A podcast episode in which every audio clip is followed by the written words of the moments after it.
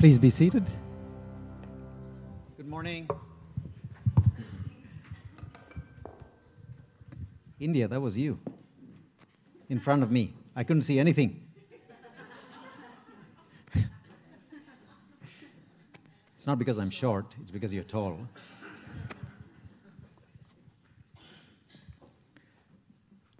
Wow, it's good to see you all. You know, a new pastor had just arrived in town, and it was only his third week of serving at church when he receives this call from the funeral director of the town saying, Could you please help us hold a graveside service at the small country cemetery? Now, because the deceased had no friends or family, it was just going to be the funeral director and the pastor. And the pastor felt, Oh, look, I really should be there for this person who has no one in his life. And, um, but since he was new, he sort of got a bit lost as he was going to the cemetery, and he arrives about half an hour uh, late. And then when he gets there, he notices that, you know, the hearse is missing, the funeral director has gone, and he says, oh gosh, what am I going to do now? But then he saw these grave diggers sitting by the side under a tree eating their lunch, and he spotted the newly dug grave. So he made his way over, and he saw the vault which was in place and he decides to open the book of worship. He begins offering prayers and, and scripture readings, and then he briefly preaches about the love of uh, God. After about 15 minutes, he's finished. And then, with a final silent prayer, he turns and makes his way back to the car, waving to the workers uh, still under the tree. And they wave back. And then he heard one of them say, You know what? I've been digging septic tanks for 30 years. That's the first time I ever saw one prayed and preached for.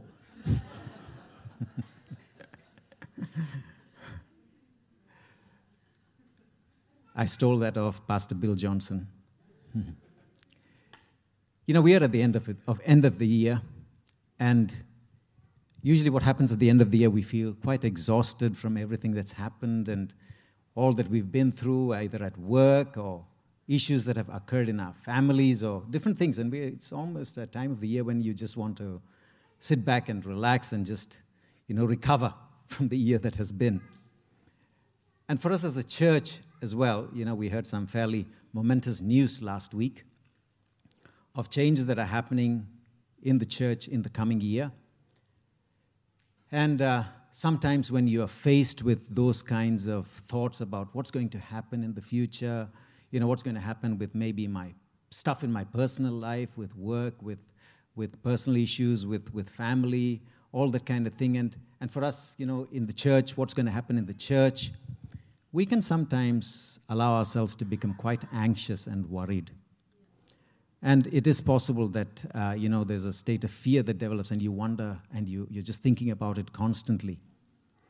But we have a choice. We have a choice to either live in a state of fear and anxiety, or we can choose to step out in faith and be excited for what's coming up ahead. That's a choice that you and I can make, and we can decide what our choice is going to be. You know, as I was thinking about this, and I was also considering what my response was going to be, I was reminded of a story in, in the book of First Samuel and it's a story that uh, I think is very timely. And it's something that, that's just given me a lot of encouragement. And I do want to share that with you this morning. It's a story of Jonathan and his father Saul. And I know last week Pastor Ben talked to us about a tale of two daughters. I want to talk today about a tale of two decisions. A tale of two decisions. So, a little bit of context to the story before I read it out. And I think I'm, it's about 23 verses, but I feel that I must read out that entire passage so you get an understanding of where I'm coming from. But a bit of context. So, Saul has been crowned the new king of Israel. And he, as he's taken charge and he's got his army together, he's decided who's going to be with him, who's going to be with his son Jonathan and they're all sort of deciding on how they're going to go forward. And Jonathan is, is, this, uh, is, this, real, is this real warrior. And, and he goes out and he attacks an outpost of the Philistines. And he comes back, and then Saul hears about it and he says, Oh, uh, he, he won this little battle against the outpost. So let's assemble everyone in Israel and we're going to go to war against the Philistines without inquiring of the Lord, without asking anyone or asking of the Lord whether this is the right strategy or what we should do. He just decides this is what we're going to do, gets everyone together, and then makes a mistake because he gets impatient because as they're waiting there, ready to go into battle, the Philistines all suddenly said, Okay, we've heard about these guys now. They're preparing for battle with us. Well, we'll give them a battle.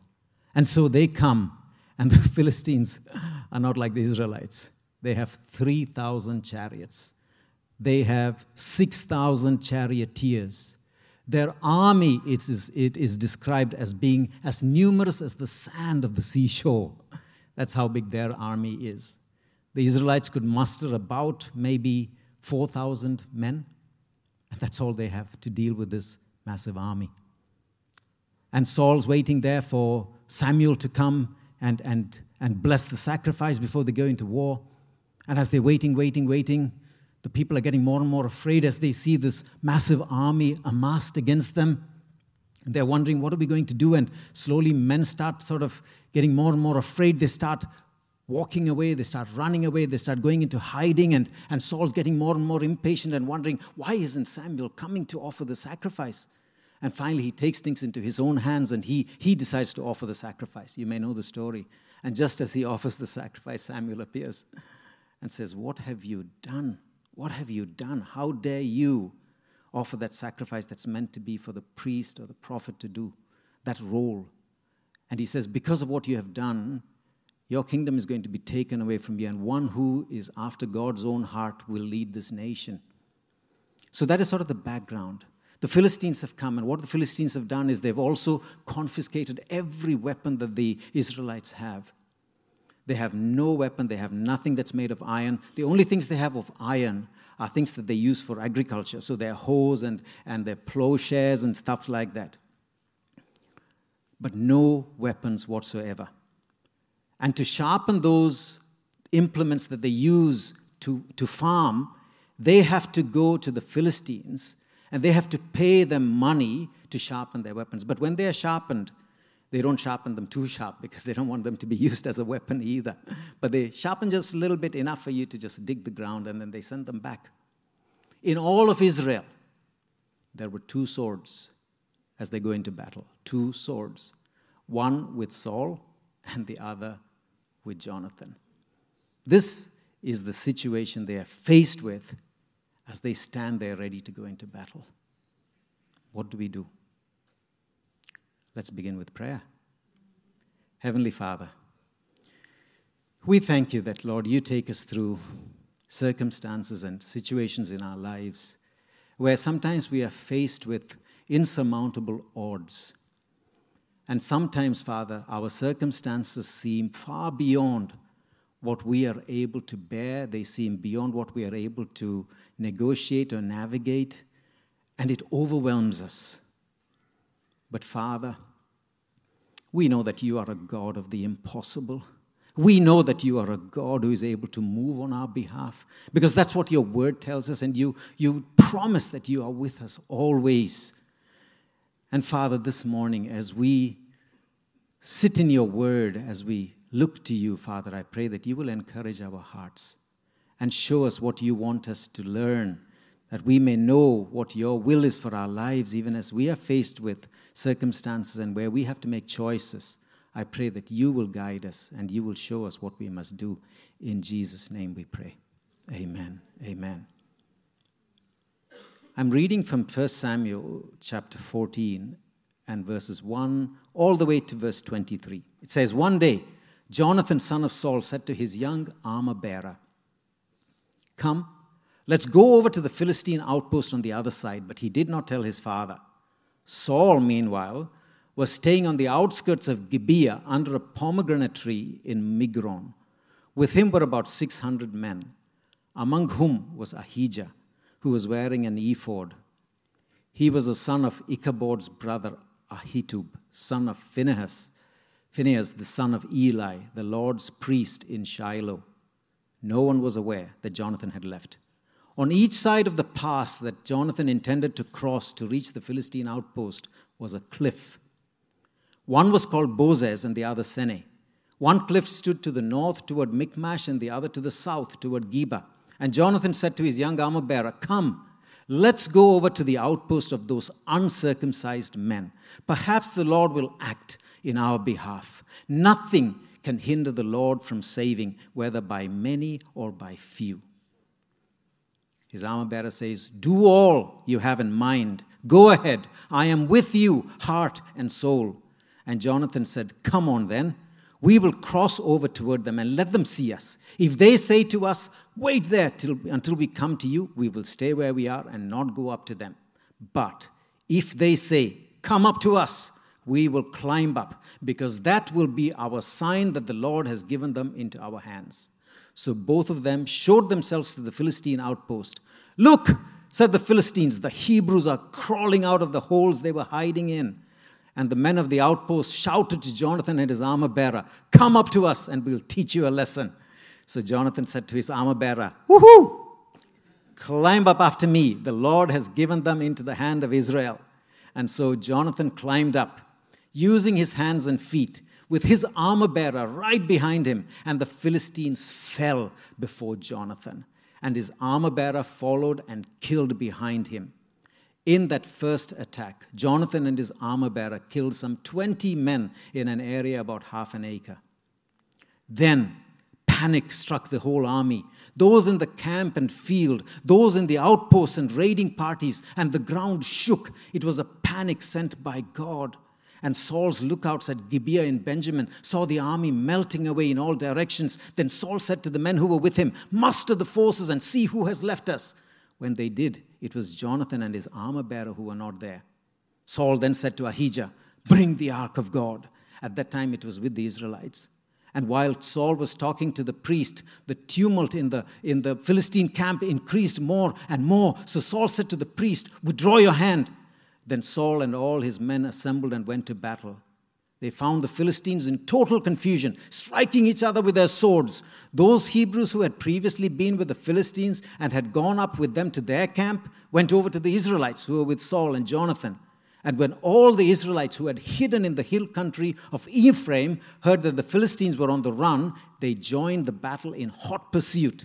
So on that day, the Lord saved Israel, and the battle moved on beyond Beth Aven. Amen. What an incredible story. Incredible. Who loves a good uh, story like that?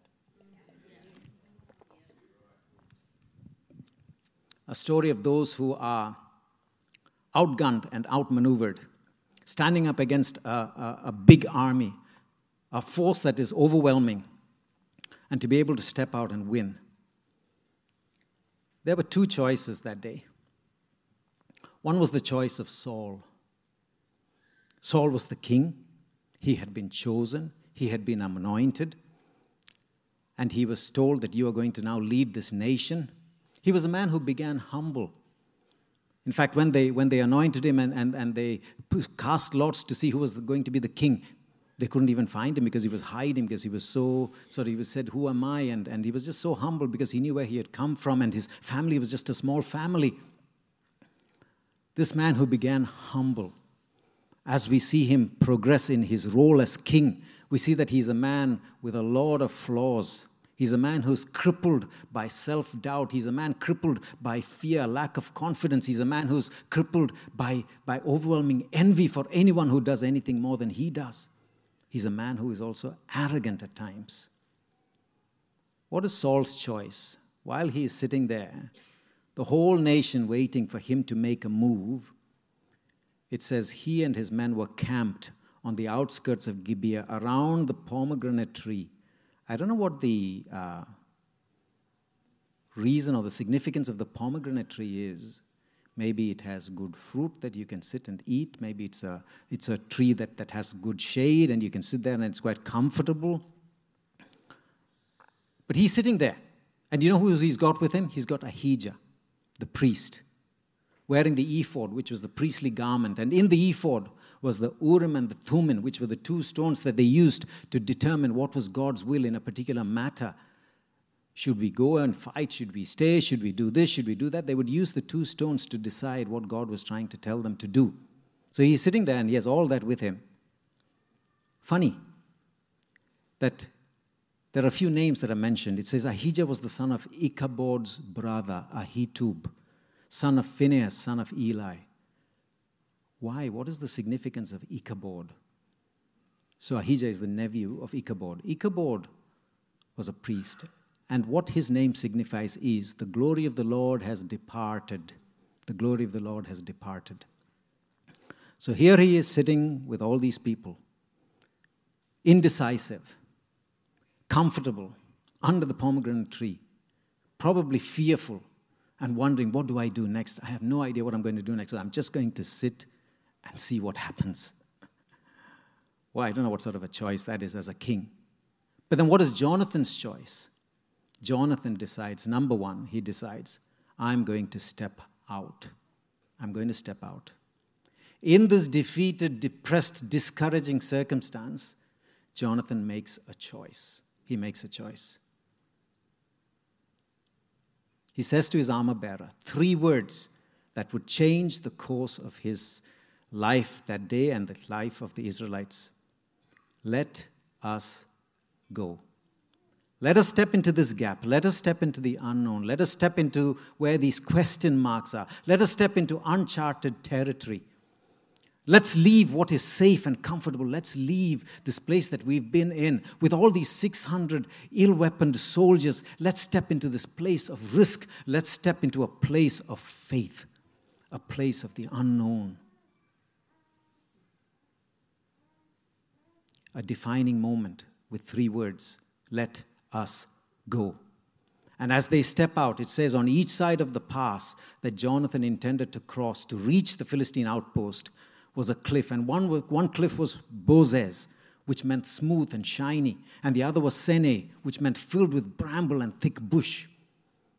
The only way to reach them was upward through this tiny little passage that went between the two cliffs.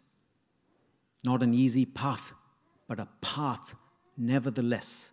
A path he would never have discovered if he had remained where he was, if he had sat with all the others, if he had decided that I'm not going to do anything, if he had just sat there, he would never have discovered that there is a way up to which we can reach these Philistines. But as he steps out, he begins to see the next step forward and where he must go.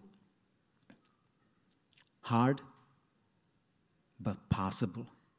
Here's what Jonathan knows, and here's what you know.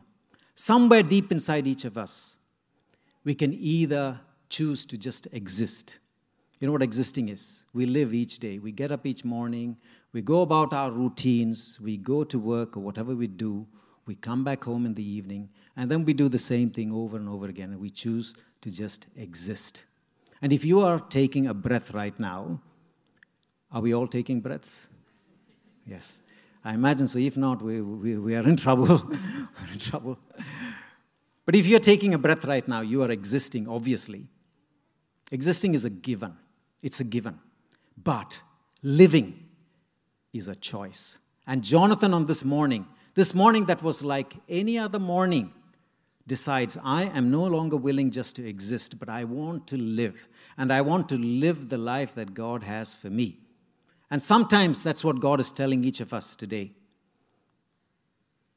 He invites us to this place of not just being existing, but to say to God, God, I long for you to do more. I long to not just have breath in my lungs, but I long to have a reason for the breath in my lungs. In the, in the New Testament, there are two words used for life one is bios, from which we get the word biology, which means to live, to just to live. And then there's the other word, Zoe, which means a life that comes from Christ. It's a spiritual life. That's the life that makes the breath you take worth living. In John's gospel, there are 44 references to the Zoe life, each of them connected to Jesus and what he's able to bring to us the life that comes to us when the Spirit of the living God begins to dwell in us is that Zoe life. A life that is filled with meaning and a life that is filled with purpose. The life that Jesus says, I came, my purpose, he says in John 10 10. He says, The thief's purpose is to steal and kill and destroy, but my purpose is to give them a rich, satisfying life, a Zoe life not a life in which you just exist, but a life in which you thrive, a life in which you flourish, a life in which it is exciting every single day and you are accomplishing things for the sake of the kingdom. That his people may have the kind of life that makes life worth living for. A kind of life that has a purpose and a kind of life that you live to the full. Whenever we see God's call to people all across the world, He's telling a lot of people, go, go. God told Abraham, go to a new land. God called Moses, go back to Egypt. God tells Joshua, follow closely, closely. Because we're going away you've never been before. We find the go principle even in the final instruction of Jesus to his disciples, where he promised to be always with us when we go. So, what is it that is stopping you and I? What is it that stops us? Maybe it is decisions we've made in the past where we regret. Maybe, maybe we made mistakes in the past, and then that prevents us from moving forward. Or maybe, and it's a fear of, of, of failure, that maybe if I step out and I do something and I fail, oh, I could never accept that. What would people say? But there are so many opportunities that God brings our way. But there are lots of ways we get stuck in that moment. And maybe it's because we lack vision. We just don't have a vision for how God might be calling us to leave one side of the mountain, to walk down into the valley, and to climb up to the other side. Maybe we just don't have any clue how we can step into Zoe instead of just settling for Bios. But here's the deal when we fail to choose, we choose to fail. And you've probably heard that before. When we choose, when we fail to choose, we are failing to step into the moment God has for us. And what we are choosing when we say that, you know what we're saying? We're saying, God, I don't believe that you can work in this situation, and I don't believe that you can use my life for anything great. And we are questioning God and saying that I don't believe you can do what your word says you can do. So, is there a decision that you need to make? It's just been staring at you. It's on the horizon, and you know, you know what that decision is that you have to take. The Spirit of God is saying to you, you have got to step into that moment. But what is it? What is it that He is calling you to? Inactivity versus initiative.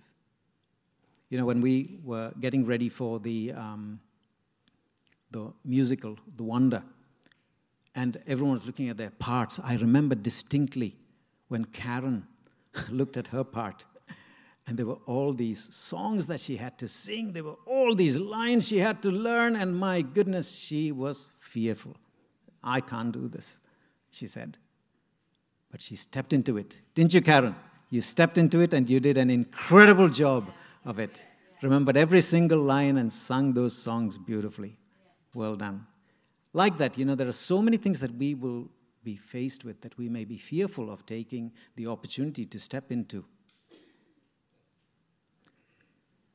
A few days ago, I was walking through one of the wards and I, I, saw this guy out of the corner of my eye and I thought, I know that face.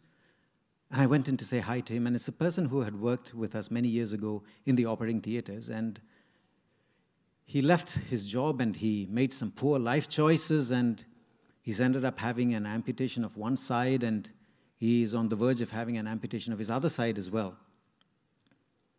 But he was just, in the, in the, in the course of just a conversation of a few minutes, he tells me, You know, Doc, when I left work and I, and I, I lost my leg, I lost my will to live, I lost my will to do anything, and I just sat at home and I drank. That's all I did. I just sat at home and I drank and drank and drank. And then, a few months ago, I got offered a job. And so a lot of you, um, uh, many of you know this particular guy called Colin, who has, uh, he's as a taxi driver, he used to be a taxi driver, now he has his own private car hire business. He's a double amputee, used to drive taxis, and now he has his own private car hire. And he hired this guy, knowing that he had only one leg. And he said, Why don't you come drive a car for me? He said, Really? Me without one leg? He said, Hey, I, have, I don't have two legs and I am driving. You have one leg, you can do better than me. So he, he gets this job and he said, Doc, I can't tell you how much it changed my life. To get up each day and know I have a purpose, that I can go out and that I can be useful, that I'm not just this useless, one legged guy who has no purpose in life, but I have a purpose now. I get out, and he said I had a bounce in my step every morning. I have a bounce in my step. And he said, I get out and I go to work, and I'm overjoyed with the ability to work and gain uh, and, and, and, and make money and, and talk to people. And, and he says, I have the best time ever with, with the people who come in my car because I have these long conversations. And, and he was just talking about how much that one decision changed the, the, the course of the way he viewed his life. If something as simple as that can change a person's view of his life and the way he lives, what about the understanding of the fact that God of the universe, his spirit lives in you, will come and choose to live in you if you choose to accept him into your life, and that he can create incredible opportunities, giftings on your life, and the ability to do things far beyond what you thought you could even imagine you were able to. Just imagine what that could do for your life. Jonathan chooses to combat inactivity with initiative. And that's what people who choose life will do. The other thing that I notice from this is we need to select our friends wisely.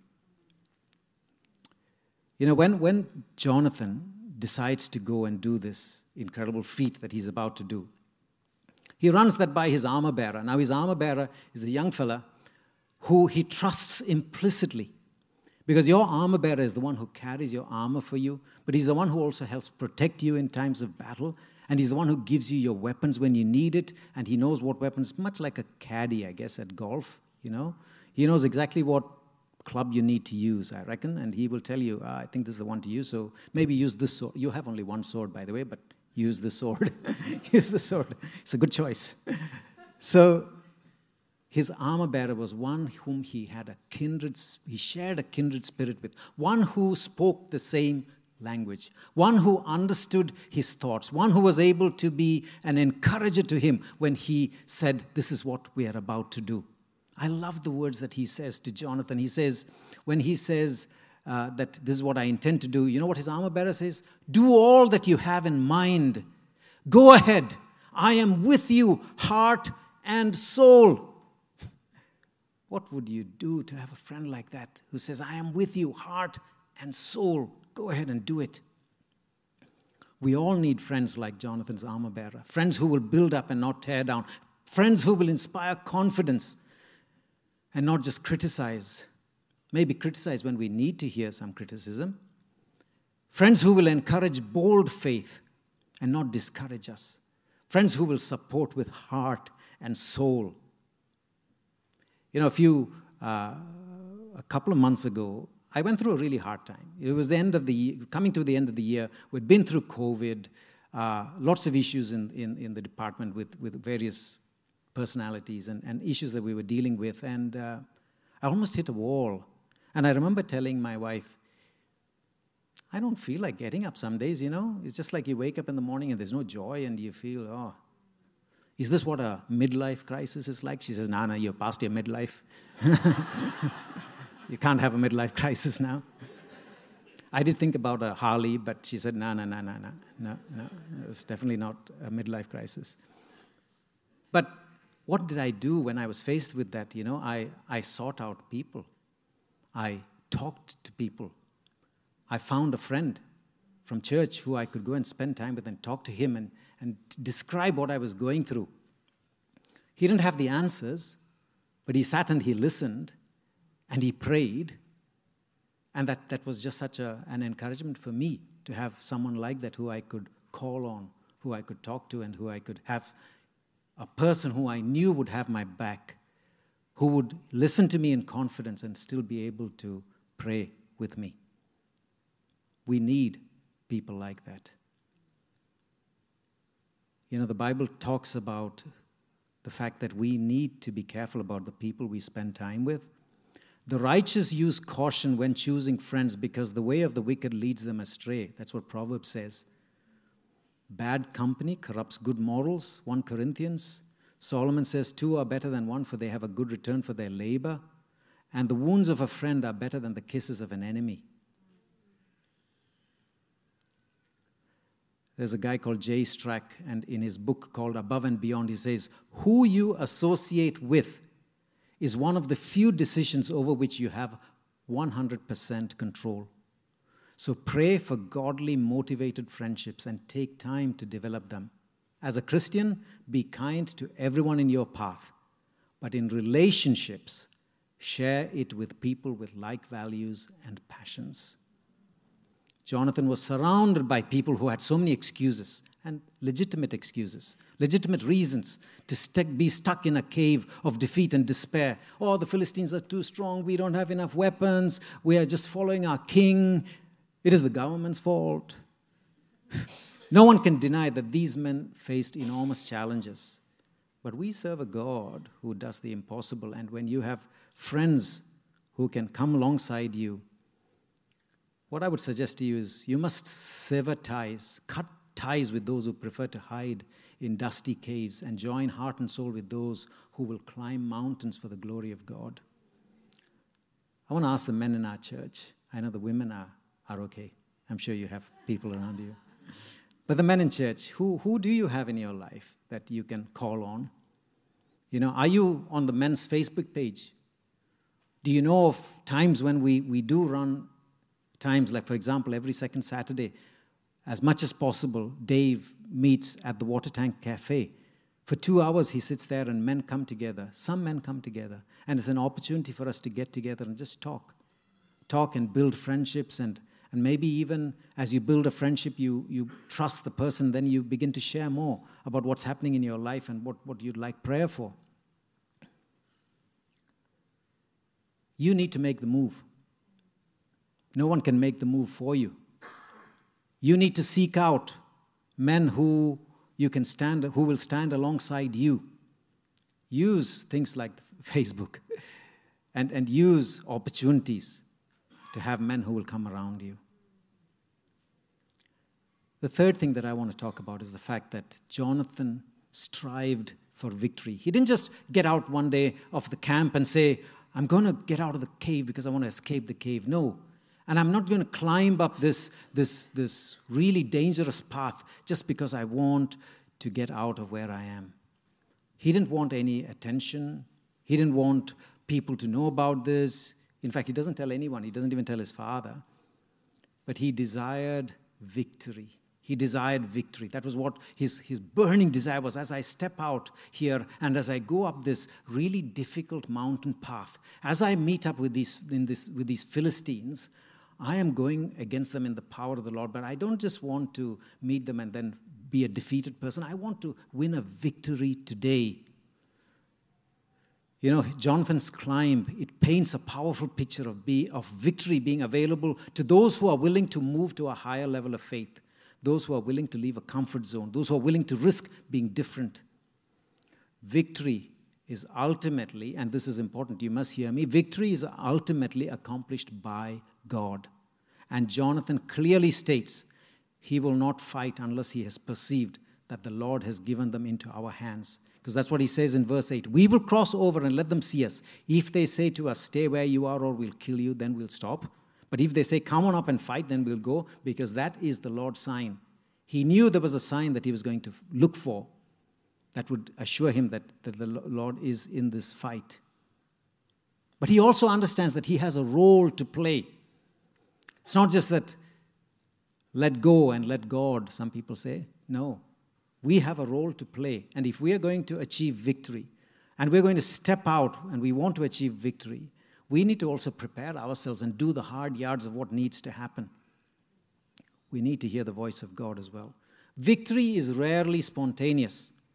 It usually comes after significant preparation, determination, and consecration. And, and to be honest, most people refuse to pay the price for victory.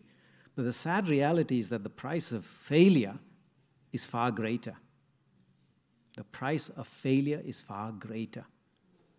For Jonathan to be able to do that climb, he had to be physically fit. For him to be able to fight against those Philistines, he had to have skills in battle. He had to be able to wield his sword and wield his sword well. Do you think that just came when suddenly when he decided to climb the mountain? He would have spent hours be making sure that he was at the peak of his physical fitness. He would have spent hours honing his skills at using a sword in battle that is what would give, assure him of victory, along with the fact that he decided to step out. He also had skills and abilities. And so sometimes I feel we need to also recognize that as we step out and we want to achieve things for the Lord, maybe there are things that we need to start dealing with to make sure that we can achieve success. So when, when Emily is told, You're going to become the generations pastor, you're now going to look after kids, you're going to look after young adults, you're going to look after every. I think, she, is she looking after the elderly people as well? No, no, not yet. Not yet. Not, not quite, no. Uh, that includes me, I, I, meant me, but she's not looking after me yet. But when, when Emily is given that task, and it's a daunting task, she's not stepping into it not knowing what's going to happen. She is fully aware of what is required. But to achieve success in that role, she needs to prepare herself. And she needs to spend time in recognizing what the role needs, what, what kind of skills and giftings do I need to be able to achieve this. She spends the time and then she becomes successful in the role she's offered. It's the same thing with each of us. We may have things we want to achieve, but do we have the skills and abilities? Do we need to spend time in preparation? In preparation to make you spiritually effective in your knowledge and use of the Word of God? Are you spending time? Are you hearing the voice of God? Are you knowing what God wants you to do and what God wants you to achieve? Jonathan heard, Jonathan knew.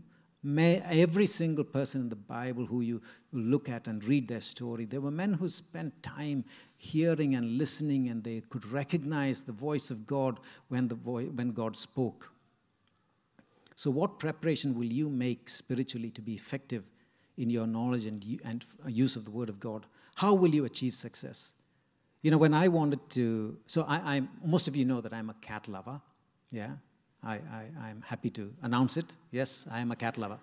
So when I first wanted to get a cat, and Minnie is not a cat lover at all, but when I first wanted to get a cat, I waited till she went away on a, on a, on a conference, away to Adelaide she came back to this adorable little kitten at home, and she had squeals when she saw the kitten, not of excitement and joy, but of utter horror that we had this creature in our home.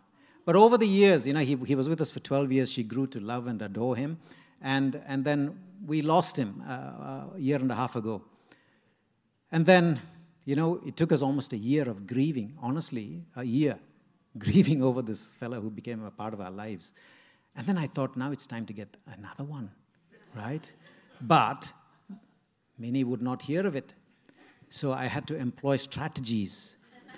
So at night, while we are lying in bed, I would look up all these cat videos on YouTube and all these adorable little kittens. And I'd say, hey, Minnie, have a look at this one. Oh, how cute is this little fella? You know? So I am happy to announce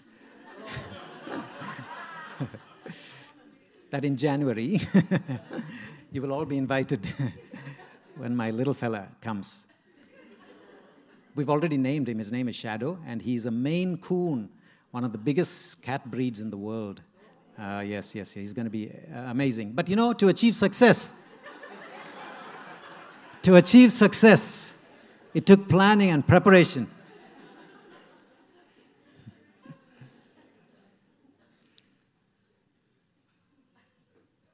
Like soldiers in Saul's army, our tendency is to retreat in the face of enemy threats and difficult trials. And sometimes we hide behind so many things They hid in dusty caves. We hide behind excuses and we hide behind so many reasons why we cannot. But really, if you want to live a life, a Zoe life, a life that is filled, that is flourishing and, and thriving, it's a life that in, in which you accomplish God's purposes for you, where you are excited every morning to get out of bed. You know, next, next year, we do not know exactly what things are going to look like in church. We do know that our God who established this church has been faithful. This is his bride, and we know that all these years, he has always been faithful. And so, in the coming year as well, whoever comes and whoever leads the church, what are we doing in preparation for that next season is what I want to ask of you. Be excited for the next season. Start preparing for the next season. Some of you are considering next level. Stop thinking about it. Just say yes. Go give your name in at the hub after the service. Say, I'm going to do it.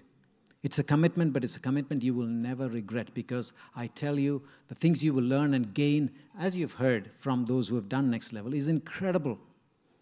Choose what you're going to do. Choose to volunteer in church. Choose, I'm going to come and I'm going to sow my life into church. I'm going to be more involved in church. We went out on, on Friday at the Christmas markets to our prayer stall. And sometimes I know it's not something that I'm comfortable doing, standing out in public and, and saying that we're here to pray for you. Would you like prayer? Handing out tracts and, and giving Bibles to those who want them. But you know what? We had such a beautiful time on Friday night. We had close to 12 people come through, asking, being prayed for with significant issues in their lives. We had the opportunity to give away countless tracts and books that day and Bibles. And it was just such a joy to be able to connect with people. I saw Ken on the other side with the creation stall. He Spent almost an hour talking to this couple who came and had questions and he was able to, to talk for, for, for that much time just, just dealing with the, with, the, with the questions in their minds and giving them resources for them to be able to read upon there's so many things that we can be involved in first and foremost and the most important thing please hear my heart is let us choose to learn to be intimate with our God, to learn to walk with Him, to learn to seek His face, to learn to read His word, to learn to allow Him to speak to our hearts so that we clearly hear His voice, clearly hear His voice, know what it is that He wants to do in and through us. I want us all to stand, please, in the presence of God.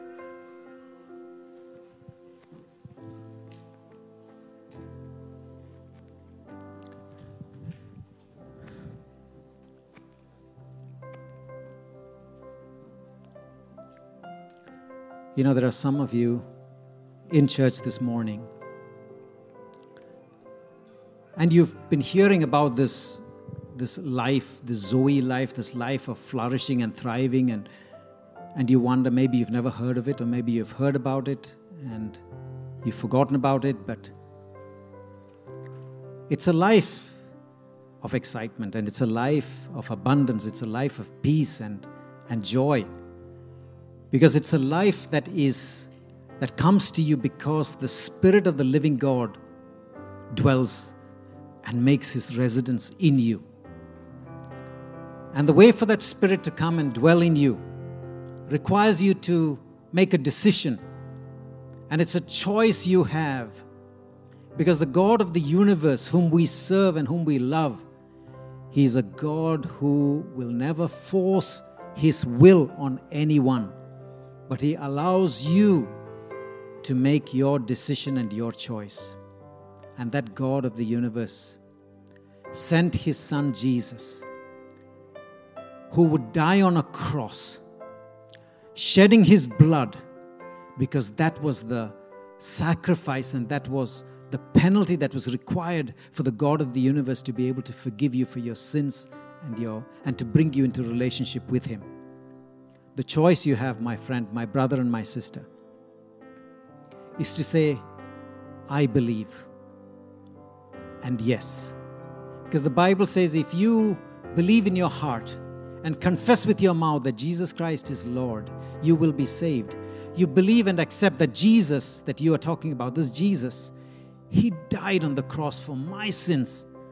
And when I say yes to him, what happens is he comes and his spirit lives in my heart and He will transform the way I think. He will transform the way I believe. He will transform the way I see the world around me.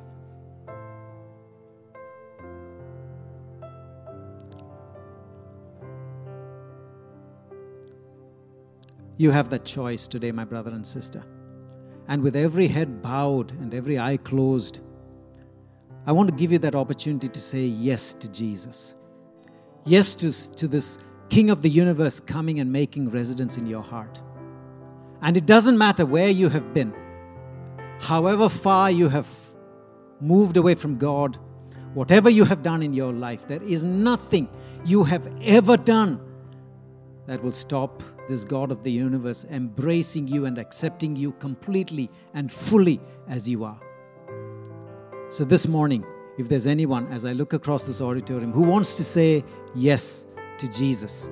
Yes to wanting this King of the universe to come and live in your heart. If there's anyone, would you just raise your hand? Look at me, raise your hand, and I will know whom I am praying for. I see you, my brother. Yes, my sister. Yes, I see you. Yes, thank you. Thank you. Anyone else across this auditorium? Hallelujah. Thank you, Lord. If you're one of those who raised your hand, I would like you to pray this prayer with me. And the rest of us can join as well.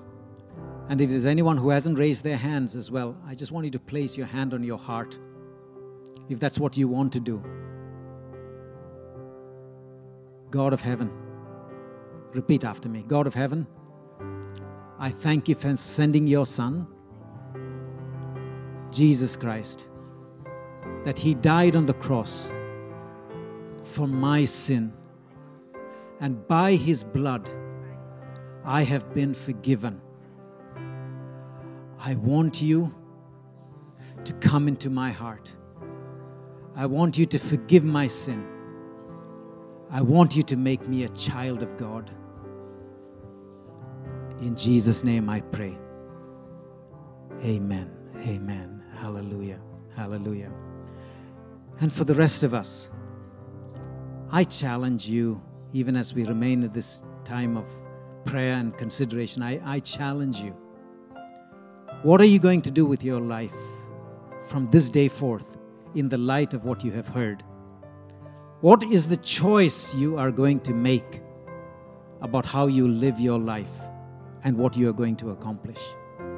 I pray that the God of the universe will inspire you to make a choice to step out in listening to His voice, be brave, and walk up to the mountain where He resides and say, God of the universe, I want to walk with you. I want to live my life to your glory. I want to do the things you have destined and desired for me to do because your word tells me you created me for far greater things. And I thank you, my Heavenly Father, that you are going to do incredible things in our lives. Heavenly Father, we commit ourselves into your hands and we dedicate ourselves to you. In Jesus' name we pray. Amen. Amen.